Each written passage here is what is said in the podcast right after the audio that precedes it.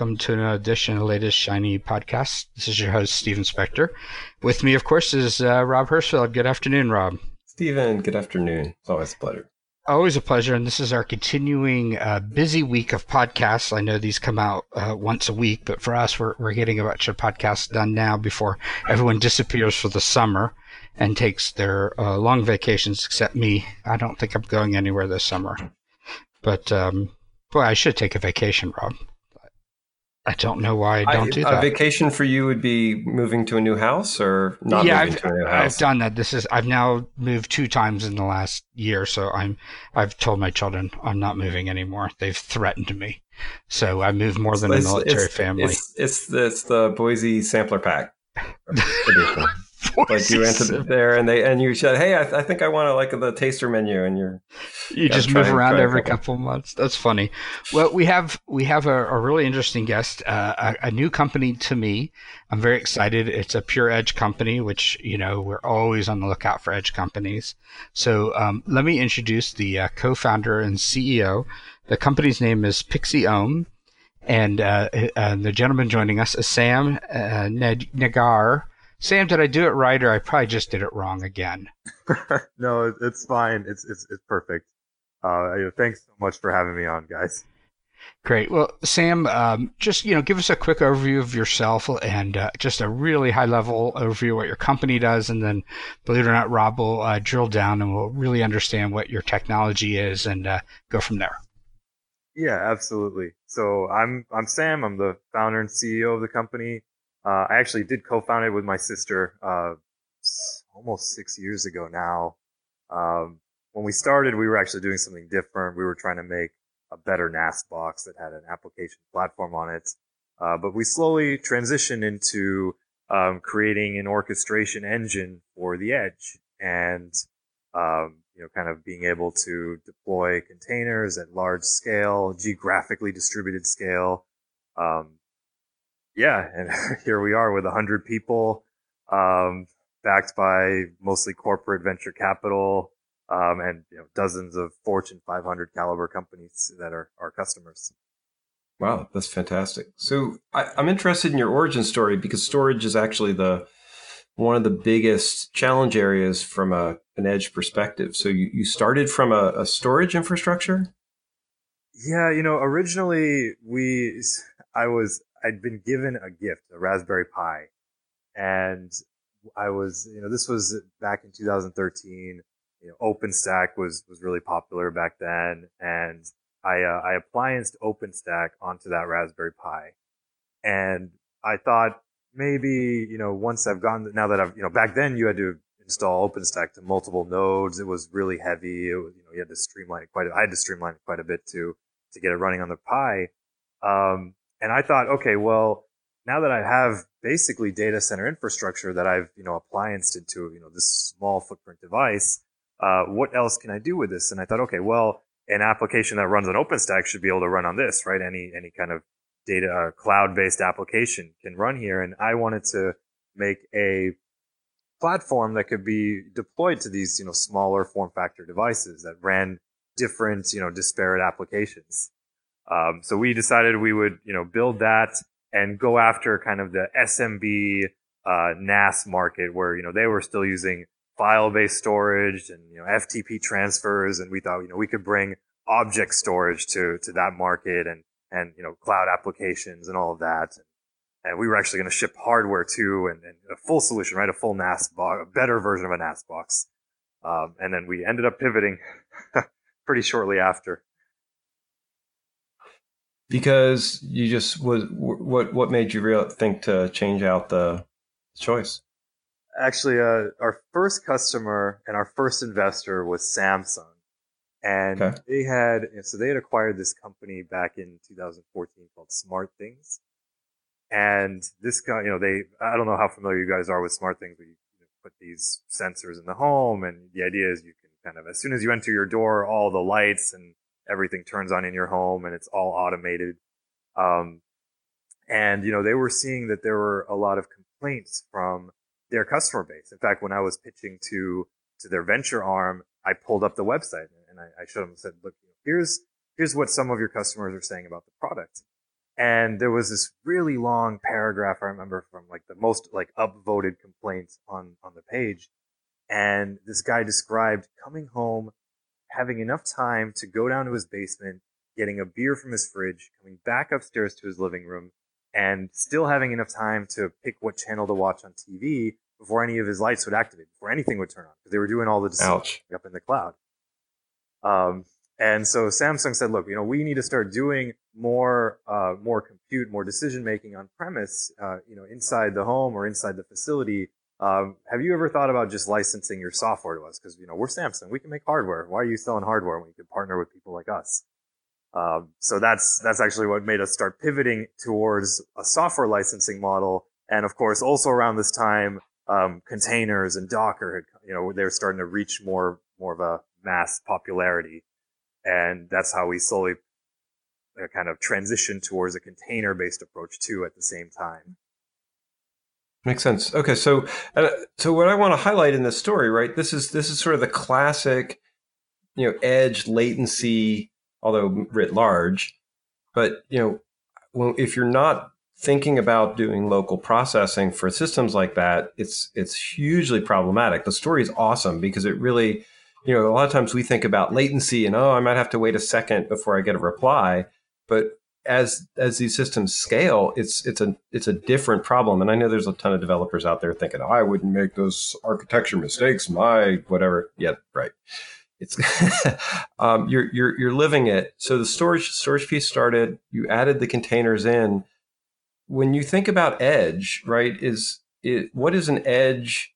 site for you from that perspective. And and please don't spend a lot of time defining edge. Uh, we're going to lead that's a reader exercise, but it does. I do want to I do want to bracket this a bit because you know if if you're there there is sort of this micro and appliance edge. There's infrastructure edge. Um, you know if you're delivering applications, what's what's that edge to you? Absolutely, yeah. And you know, in general, you guys can assume that anytime I refer to edge in you know, my context and my paradigm, I'm usually referring to on-premise um, computer systems that are running some applications. Like, for example, one of our customers is one of the world's largest fast food chains. And they have like, you know, some area where they put a few systems. They have a few like HP servers. And those servers are supposed to basically be the common infrastructure for uh, multiple disparate applications and workloads. So think like payment processing, inventory management. Sometimes uh, this this fast food chain in particular has smart kiosks in a lot of the you know the restaurants nowadays, and they, you know that has to do some some processing of those kiosks and support for those. Um, so you know all those different workloads need to run on common infrastructure. They don't want to have different vendors come in and say, okay, well here's my box that does the you know data processing and support for this single system that I'm bringing to the table. Um, and so there will usually be a few you know a few computer systems there uh, you know, think either anything ranging from kind of a, a rack server to kind of a, just a standard HP or Dell kind of tower. And, uh, you know, we'll, we'll get installed to that first. And then we start orchestrating the different applications on top of that. Um, sometimes we get installed on top of an operating system. Sometimes we get kind of installed all in one. So I I want to pause for a second because I love to do. You, you, you've you've laid out use cases. You got far enough down the the stack to sort of you know lay out some of it. It would it helps me. Can you be very specific about what the application is? It you know it's just sort of a enough for me to get my teeth into. It's you know container management. It's a service running in the infrastructure, an API driven something. What's how would you describe the technical side of, of what the platform is? I guess the uh, the right word would be we're we're an, an orchestration agent um, that can be dropped into like an existing environment or included into one. Um, we yeah we we would basically um, be that that layer that manages that's the intermediary between the resources and the applications and kind of you know helps maintain the harmony of, of all of them at once so so if i wrote an application i, I containerize it i've got something i need to distribute to all of my outlets right let's yep. let's assume let's let's take the the generic fast food outlet. So I've got, you know, 10,000 stores. All of them have some infrastructure. I have a, you know, a menu operation, you know, the thing that displays the menus or something like that. That's an app running in the store. How do I deliver that to your system in a way that it then knows to distribute it to all of my stores? Oh yeah, so there's a there's we call it like a the backend component. It's called the portal, and the reason I call it backend instead of cloud is because sometimes even that gets deployed on premise for some of our customers. Uh, but basically, this portal is a window for you to see all of your infrastructure, all of this, you know, all those servers and systems that have our agent running on it, um, and what applications are running on it. So basically, you'll see kind of if you use the UI, you'll see just a scrolling list of all the systems there, and you can select and you know click on it. Most of our customers don't use the UI, but you can click on all of the ones you want to deploy to. Maybe out of you know 30, 40,000 restaurants worldwide, you only want to test out a new version of the application or some maybe new application altogether um, to, on a thousand of them. And you know, with our our the portal is what kind of makes that workflow happen. So you can let's say you call an API to the portal, say you know, give me a list of all systems available to me that have at least you know 16 gigabytes of RAM, at least free, um, that have you know an uptime of you know this this this much percentage and maybe in this geography there's an api to you know be calling these things and then you can from that list say okay well this is a list of the systems that match my criteria submit another api and say okay push out this application to you know this list of systems and we make sure that that happens and we orchestrate it and sometimes um, each application has other parameters which you know, I won't dive into just yet but there's other sure. other parameters so, so in that in that case, you've you've basically created a, a, a multi-cluster. Right? Do, do you consider each edge location a cluster infrastructure? Is it sort of a standalone thing, or do you you know how do you what what's your sort of mental framework for this type of environment? Uh, yeah, so we do support both. Uh, basically, if you take our agent and put it onto a system, you, it can operate as a standalone system, or it can cluster together with the other systems too um, or operate in what's called a, like a, in our terminology, we refer to it as a tier, where like maybe you might have a tier of two systems and then a tier of eight systems and a tier of like 16 systems. Um, and each of those represents maybe one that has more availability or one that has lower latency because maybe it's right, you know, right next to the data source. Um, but yeah, it, this it's configurable to decide, you know, if you want it all to operate as one entity or, or a few entities or you know each individual. And so, what what makes? I mean, so I, am going to ask you the sort of the basic. You know, it's what what you're describing is a is a multi data center infrastructure configuration management engine, right? Yep. What makes that edge specific from your perspective? What what's the thing that makes edge different from you know what we had before to manage this type of an environment. Absolutely. It, it's, you know, it, and, and that's why, you know, we'll tell customers like, okay, if you're just doing for a small handful of facilities, if you want, you know, some infrastructure there, you might not want to come to us uh, because where we really shine is, and this is, you know, to highlight the, the question you just said, what is the difference? Um, when you're dealing with um, a highly geographically distributed, uh, you know, type of, of plane, so to speak, um, you're dealing with a lot of disparate hardware and resources available in each of those locations, uh, potentially also disparate workloads and um, a high level of multi-tenancy too. Uh, you know, in a data center, you're going to have, you know, just the people managing the data center, and then you're going to have, you know, whoever you give access to the, the IaaS kind of service. But with us, you're going to have like the SI that comes in and sets up the system and potentially, you know, does some, some deployment of it. You're going to have the end customer who's going to have their own set of tenants. Uh, you know, potentially someone hmm. just general as an administrator, someone who's just a user. You're going to have, you know, the uh, sometimes there's some use cases of ours where there's three or four large companies providing one like you know enterprise service to you know a big customer account too, where there might be like a carrier and a computer systems maker and and you know another infrastructure or service provider and other vendors doing different analytics. Um, so when, I mean, that becomes extremely complicated to do at the edge. Whereas in a data center, it's, you know, it's one facility and one set of infrastructure. Uh, in, in a data center, people tend to assume you're going to solve that with cloud. And virtualize it and give people individual virtual resources, right? If you're doing containers only, then you're going to have things much more mixed together. Sounds like from that perspective. Yeah, and you know, this there's going to be different expectations from all the different tenants, so to speak. So is there is there a rationale? I mean, you're doing containers. It sounds. I mean, usually when I think of containers, it's it's very application focused, and so somebody's delivering an application. You you went multi-tenant, which says that each each tenant might be delivering an application to this shared infrastructure.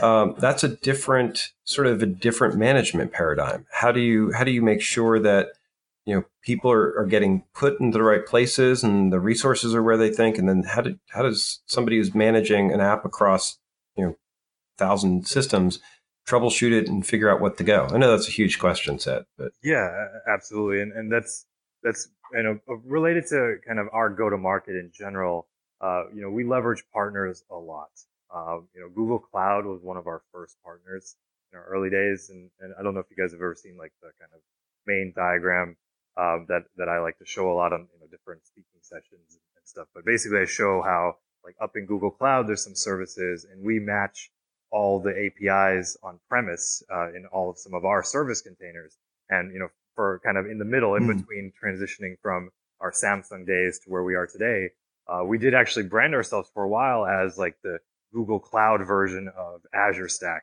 because we had started with just the Google Cloud services, and they became a close partner of ours and helped us get a lot of our early revenue, a lot of our early customer accounts.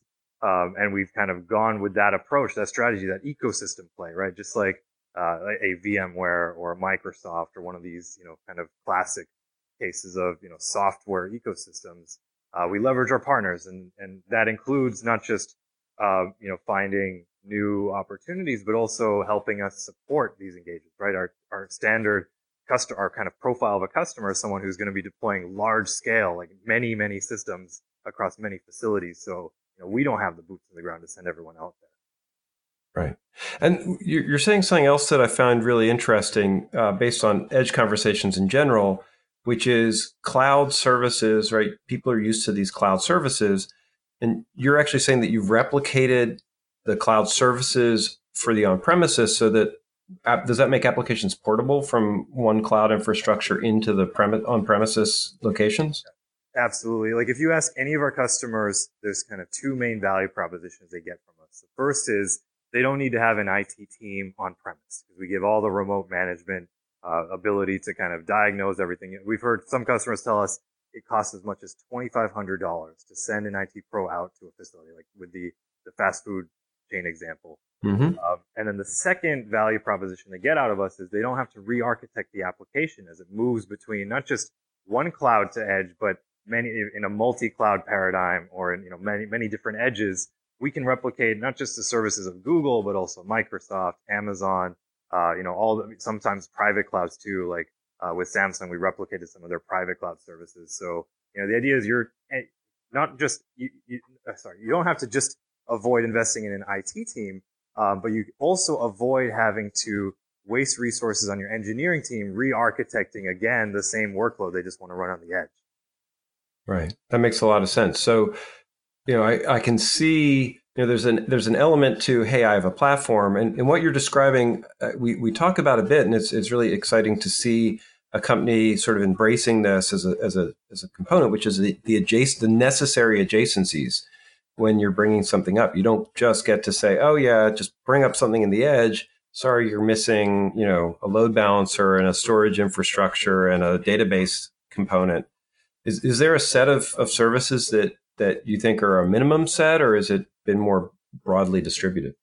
Uh, yeah, that's that's a really good question. So, you know, if you go to any one of these cloud service providers' website, they'll have hundred plus, give or take, services you can see and leverage as a developer.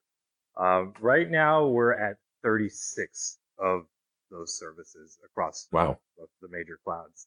Um, I think of those hundred, though, like half of them, probably you can make a very compelling argument don't make sense to run on the edge. Like some of those like DNS services, right? Like a dynamic DNS service. We don't see a use case, at least today, for that from our customer base. Um, but uh, you know, we're we're kind of we're we're nearing there. We we do view at least half of them. I think would have a use case on premise for at least the customers we're seeing. So we're we're almost there. I'd say about 50 is what we want to get to. Right. Well, and some of it would be demand driven. So if somebody shows up and says, "Oh, I depend on," um, you know, a, a, a, assuming something as big as Lambda is, is a huge lift, but something smaller. I, I mean, but it, it, you had said ecosystem. Is there a way that you can leverage ecosystem for these platforms instead of you know having to recreate them yourself? Yeah, it's it's part of our strategy. To date, we haven't been able to leverage at least on that part of our strategy. Um, uh, we overall the partner strategy has been more focused on um, obtaining and supporting the existing customers and a little less on product development. Um, but I think moving forward, uh, you know, it's, it's not even just the specific cloud services we're looking to, you know, expand those partnerships to. Uh, we have some partnerships in the works for services that never existed in the cloud that should exist on the edge, like, you know, protocol translation, the, the you know, Modbus, OPC UA type of translation that just mm. wasn't happening up in the cloud. Um, you know, there's other ones too, like sometimes, uh, like a, like key management services and all that, that they, they just weren't using up in the cloud. But some of these providers, some of our part, soon to be partners, I don't want to jump the gun and say their names before the announcement comes, but some of these partners of ours have had a lot of success on the edge. And, and, you know, it just makes sense to have a partnership where we can orchestrate that. Makes sense. Makes a lot of sense. So, um, boy, I'm watching the clock a little bit, and I, we have we have a we have a ton of uh, I, I still have a ton of questions. I, I want to you know you've been answering my questions really well. Is there something really critical in how your your system operates that we just haven't touched on? That uh, you know I don't want to I don't want to look. I, I spend all my time on questions. What what, else? What what's a what's a big value proposition that we haven't talked about? Uh, I say there's there's two two two points I just want to drive home. One is, uh, you know, I think a lot of players in the space assume that they're going to get greenfield deployments. And I think that's rarely mm. the case. Like you, you have to support the brownfield. No one's going to just take all their systems, throw them away and, you know, buy all new stuff and just put it in there. I mean, maybe there are, but generally speaking, I mean, at least in our experience, we haven't encountered that. Uh, yeah, that's strong, strongly, strongly concur with that statement. I think it's one of the, the, the, I think it's one of the, the hubris elements of a lot of people promoting uh, new platforms. So I'm glad to see you saying, no, we're not, we're not telling you to, your, your way's wrong. Your hardware's broken. That's good. What else? Absolutely. Um, you know, and then the other thing also, uh, and it's not necessarily a knock on, on anyone in particular. It's just another kind of general trend we see is I think a lot of players underestimate the value of hardening. Um, when, you know, I think a lot of enterprises today, they'll, you know, they're open to doing POCs. They're open to trying things out, but there, that gap between moving from a POC to a production deployment. And, you know, I, I don't think I mentioned in the earlier days or in the, or sorry, earlier part of this conversation. Um, but, you know, we have over a million installs of our software to date. And that's, you know, in order to get to that number, you have to be hitting production deployments. And we've spent we've had to spend so long. We've been doing this six years. Easily, three or four of those years was just in hardening. I mean, forget developing the features and all that. It was just you know co- companies telling us, oh well, are you know do you have this level of in you know secure some security standard like they might have a certain level of encryption they want. Uh, you know, or certain policies on, you know, handling the data and, and removing the data over time, stuff like that.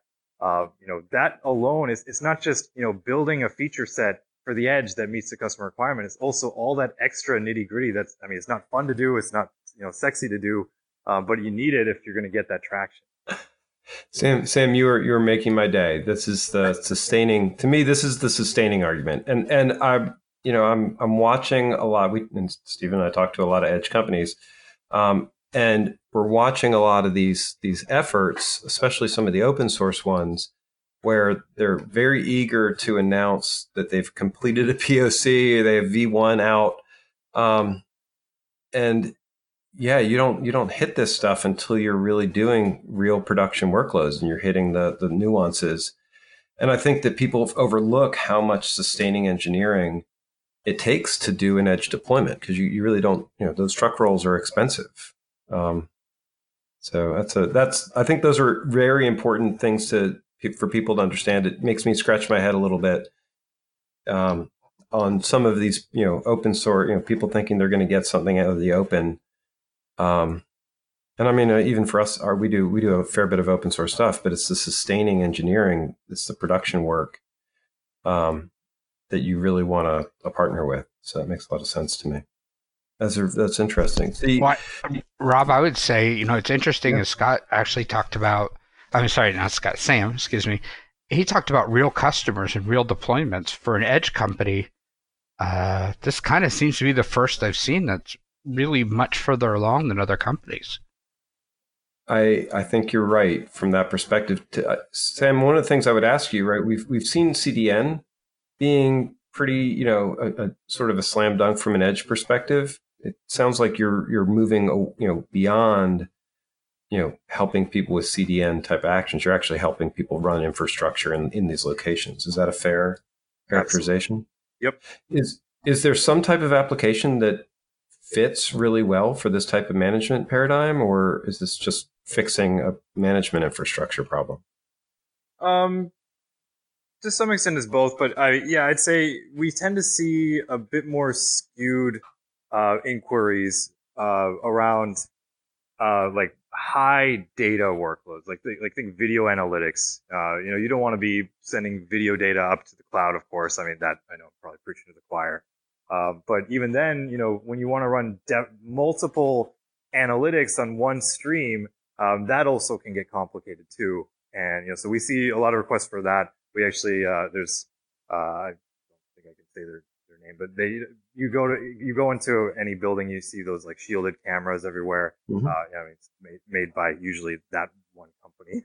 Um, and they, they have a bunch of different vendors that they want to be able to incorporate and, and deploy to. Uh, like, you know, for, I think I mentioned earlier, like, you know, you can, you can see if there's a fire on camera nowadays, right? Instead of waiting for the smoke detector to, to you know, for it to hit the smoke detector. Um, right. and so that, that becomes really complicated, especially when, when you want to run that all on the same infrastructure on the same single camera stream and not have every different vendor provide their own separate, you know, NVR box and, you know, kind of pass it to each one. Um, that's, that's a really common one. Um, just because of the flexibility of, of cameras. Um, I think retail is a pretty good one for for us that we see a lot. Uh, we we've gotten most of our traction in like retail, um, industrial, energy, uh, telecom, uh, and security surveillance would be kind of the main verticals and use cases I think that we generally see. So uh, along those lines, I mean, you're you're describing something that I think is really important. Um, in that you know this is the multi-tenancy people sharing data so that this and you know as, as if you can put a bow on this this might be the the right the right thing to close out uh, the podcast on right you're talking about data that is you know a, a sources of data that's val- that are valuable to multiple downstream components right is is is your platform enabling that is there some you know is there some super challenge or secret sauce that's part of enabling that type of, of many to many mapping? Um, it's it's part of our offering. I wouldn't say it's necessarily you know like something we've submitted as patents or anything like that. Um, but uh, it, it is a, a, core piece of the overall solution, right? The overall offering. Um, and you know, I think you know one, there's a, a quote that still sticks with me um, from one of our our bigger customers. Uh, they had this head architect in the, in the, one of the early meetings we did, and you know he took a look at this and he said, you know, this you know we need this. We should be working very closely with this company for our next rollout. And I remember there was I think someone from marketing on the team or someone from like the business side who you know after we'd done a deep dive was still wrapping their head around it a little bit. And the architect summed it up so nicely. He said, look, the edge is dirty. It's not easy to deploy that infrastructure figure out what environment you're in, what that networking looks like, what hardware you're running on, and then figure out how to, you know, manage all the different applications and tenants on it, um, and share those resources accordingly. Um, you know, I, I, thought he, he summed it up nice. That's just a quote that's always stuck with me. The edge is dirty and we make it, you know, simple and clean and easy. So Sam, I, I, it's my time to come in. I think I told you before I try to keep it around thirty minutes, and um, keep track. I love the edge is dirty. That is going to be the title of this podcast in some way. But uh, that's a new quote. Really, uh, really like that. So before we end up, uh, I always like to, uh, you know, if people, Sam, want to know more about your company or anything like that, um, you know, what websites, any social media they should follow. Are there any events coming up in the next few months this summer that uh, they might want to look for you? Uh, yeah, I'm. Uh, I'm actually speaking. I have a speaking engagement at Sensors Expo next week. Um, but uh, you know, in general, I, am I'm open to anyone sending me an email. Love, we love collaborating with people. I'm actually a really hands-on CEO. You know, we have we have hundred people, but almost all of our people are engineers. We're a very product-focused company, so I, I get involved a lot in, in a lot of uh, our accounts and collaboration. So, I mean, anyone can send me an email anytime. It's just you know, Sam at Pixeom. Awesome. Well, Sam, uh, Stephen and I really appreciate you coming on. Uh, I, I know you've you've given us some insights. Both of us are super impressed because you're such a tangible tangible answers. Um, and so I hope people will take a look at what you're doing, get involved with you, and uh, you know give us all some feedback. Cool. Absolutely. Thank you. Appreciate you guys inviting me for this. It's been really great.